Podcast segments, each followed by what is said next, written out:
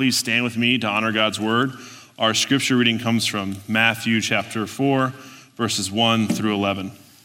Then Jesus was led by the Spirit into the desert to be tempted by the devil. After fasting 40 days and 40 nights, he was hungry.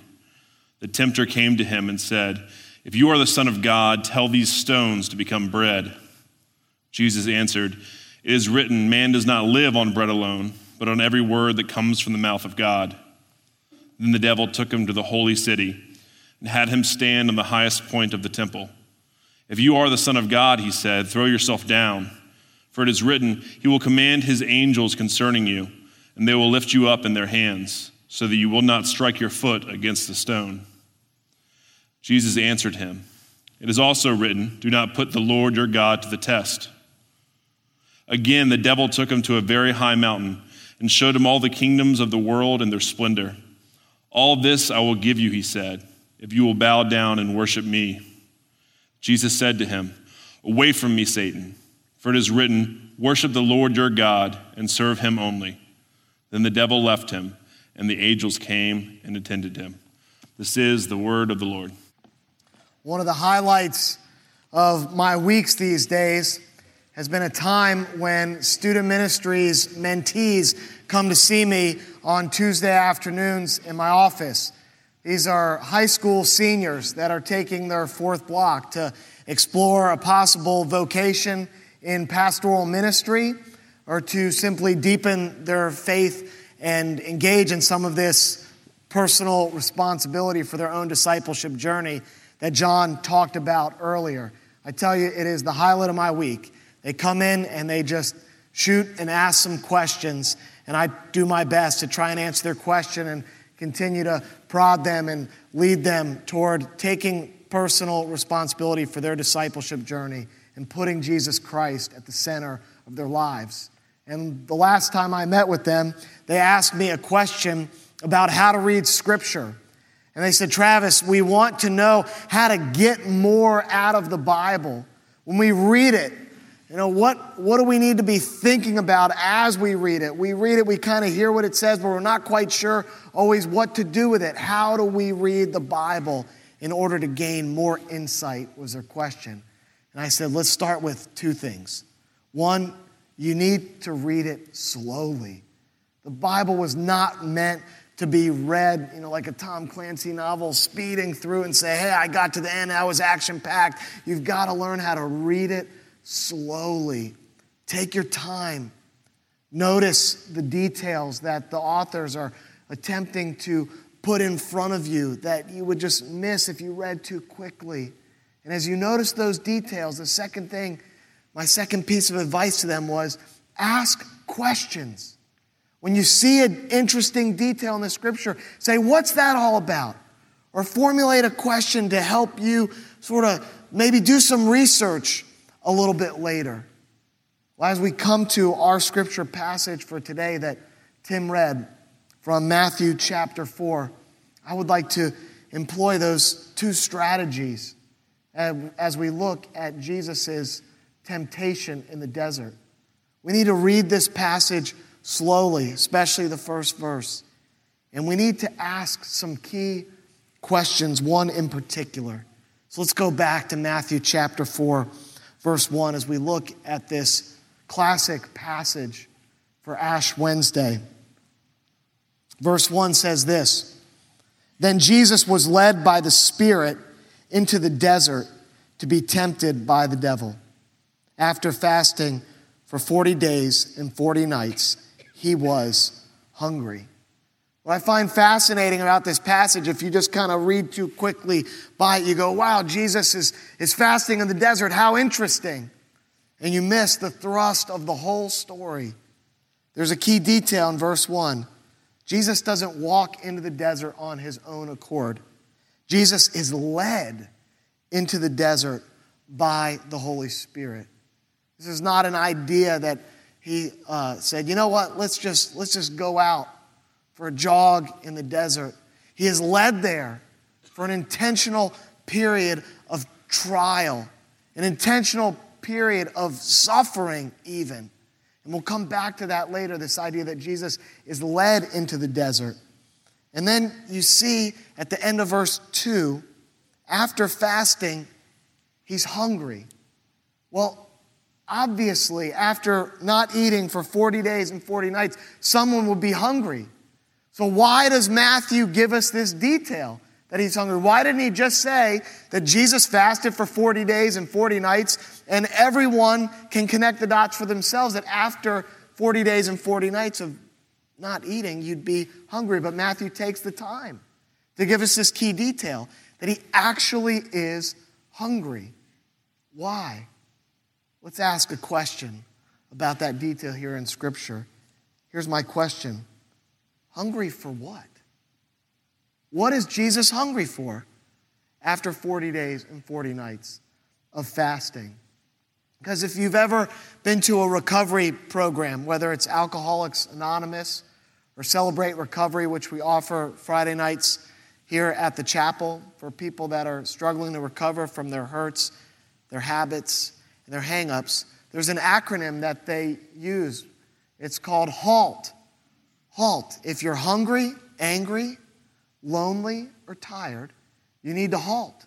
Because in those states of hunger, anger, loneliness, or being tired, exhaustion, you can sometimes make poor decisions.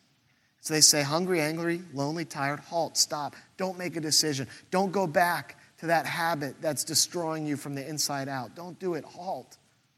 But as you look at all of those states of mind or dispositions of the heart hunger, anger, loneliness, exhaustion there's one that can kind of swing two different ways, both positive and ne- negative. And I believe that's hunger. You know, we never want to be exhausted, we never want to be lonely. It's not right to be angry. But hunger, you can be hungry for the wrong things. You can also be hungry for the right things in life. And so when Matthew gives us this observation that Jesus is hungry after 40 days and 40 nights of fasting, I believe it begs the question hungry for what? As Satan tempts him, he offers him bread. Jesus doesn't eat the bread. Jesus is not Italian. He is obviously not hungry for food. Isn't that interesting? After 40 days and 40 nights of fasting, Satan offers him bread. He doesn't take the bread. He's not hungry for food. Second, Satan brings him up to the top of the temple. He says, Throw yourself down from the top of the temple. Do something spectacular which, from which you will receive acclaim. It will be a great achievement. Jesus, the one who threw himself down from the top of the temple, and angels caught him. Jesus says, No. Jesus is not hungry for acclaim. Jesus is not hungry for spectacular achievement. Next, Satan brings him up to a high mountain, shows him all the kingdoms of the earth. Jesus says, No, I'm not in it for kingdoms of the earth. Jesus rejects power. What is Jesus hungry for? It's not bread, it's not acclaim, it's not power. Here's what Jesus is hungry for He's hungry for God's word. He's hungry for obedience. And he's, hunger, he's hungry for God's kingdom to come here to this earth, not for the kingdom of this earth to come to him. Where do we find that? It's in all of Jesus' responses to Satan's normal attempts to fill Jesus' hunger. You see, when Satan offers Jesus the bread, Jesus says, Nope, I'm not hungry for that. Man does not live on bread alone, in verse 4. Man does not live on bread alone, but on every word that comes from the mouth of God. He's hungry for God's word. Next, when Satan offers him the spectacular opportunity for acclaim and achieving great things, Jesus answers in verse 7 Do not put the Lord your God to the test. Jesus is hungry for obedience. Finally, when Satan brings Jesus up to the tall mountain to show him all the kingdoms of the world, I will give all this to you if you bow down and worship me. Jesus says, Away from me, Satan, in verse 10. For it is written, Worship the Lord your God and serve him only. In other words, I'm not hungry for the kingdoms of this world, I'm hungry for God's kingdom. As Doug preached on Sunday from the Sermon on the Mount, which comes next in chapter 5, Jesus said, Blessed are the poor in spirit, for theirs is the kingdom of heaven. Blessed are those who are persecuted because of righteousness, for theirs is the kingdom of heaven. He bookends all of the Beatitudes, all these blessings with this idea of the kingdom of heaven because Jesus is not interested in the kingdoms of this earth. He's interested in God's kingdom coming and being implemented here on this earth. So Jesus isn't hungry for the things that we as human beings spend our lives chasing, chasing after bread acclaim, achievement, power. But rather, Jesus is hungry for God's word, obedience, God's kingdom. The question then becomes how do we get there? How did Jesus get there? And how Jesus got there, could that become a model for how we get there? Well, that takes us back to verse 1 of our passage. Jesus is led by the Spirit to this place. And if there was one word that I would use for how did Jesus get here, the word is preparation. He prepared. He took an intentional 40 days of his life to prepare himself for this temptation, to prepare himself to excuse himself from the hunger of this world all the things that people long for to satisfy their soul, that the truth is will never satisfy their soul. The word is preparation. That's how Jesus got there. And I believe that's how we will get there as well. If I had to take it from a word and put it into a sentence, I would say, let God lead us to a place of preparation. For Jesus allowed the Holy Spirit to lead him to a place of preparation. You see this idea of being led all throughout Scripture. All throughout Scripture. No one, is, no one achieves righteousness on their own. God is the author of righteousness. He leads us.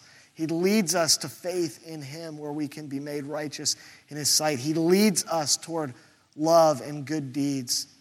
One of my favorite passages about being led somewhere is in John chapter 21, after Jesus is helping Peter return to a place uh, of uh, helping Peter understand that he is forgiven.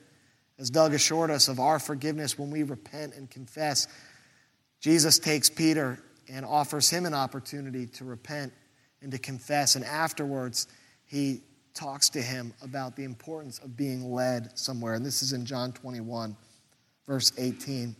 This is after Jesus asks him three times, Do you love me? Do you love me? Do you love me? Feed my sheep. Jesus says, I tell you the truth. When you were younger, you dressed yourself and, and you went where you wanted. But when you are old, you will stretch out your hands, and someone else will dress you and lead you where you do not want to go. Jesus said this to indicate the kind of death by which Peter would glorify God. Then he said to him, Follow me. You see, Peter has to make the move from attempting to lead his own life to allowing someone else, God's Spirit perhaps, Jesus, the Lord of life, the author of life, the forgiver of our sins, to move from leading ourselves to being led by that Spirit, by Jesus Christ, by God the Father. And so Peter, Jesus says, moves from leading to being led. And I believe this Lenten season is an opportunity for all of us to move from leading to being led by God's Spirit into a place of preparation where we can really and truly prepare for Jesus' resurrection on Easter Sunday. I always find it interesting that churches uh, only have one Good Friday service. I've never found a church that has to have multiple Good Friday services. The worship space always seems to accommodate the number of worshipers that want to come on Good Friday. But so many churches have to have multiple Easter services. So many churches have like us at the chapel, we have four Easter services that take place in two different rooms, but we only have to have one Good Friday service because people want to often skip to the point of resurrection and to see the end of the story. But I believe God during Lent is asking us to move in an intentional time of preparation, understanding our own human mortality, our own frailty, our own sense of just being lost without Jesus, understanding his death on Good Friday, and then truly experiencing the resurrection together on Easter Sunday. So, what does our preparation look like? What does our intentional opportunity for preparation this Lent really need to look like? How can we let God's Spirit lead us to this place of preparation? Remember Jesus' answers to the temptations the Word of God obedience, and truly believing in God's kingdom rather than the kingdom of this world.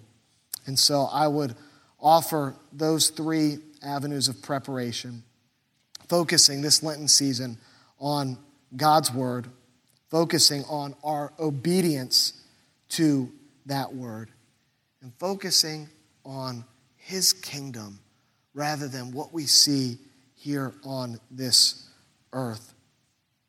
I believe we have a great opportunity to make that journey together as a congregation, studying God's Word in the Gospel of Matthew on Sundays, the devotional that so many people have already said, Yeah, I'd like to sign up and do that devotional, the blogs that will go along with that devotional.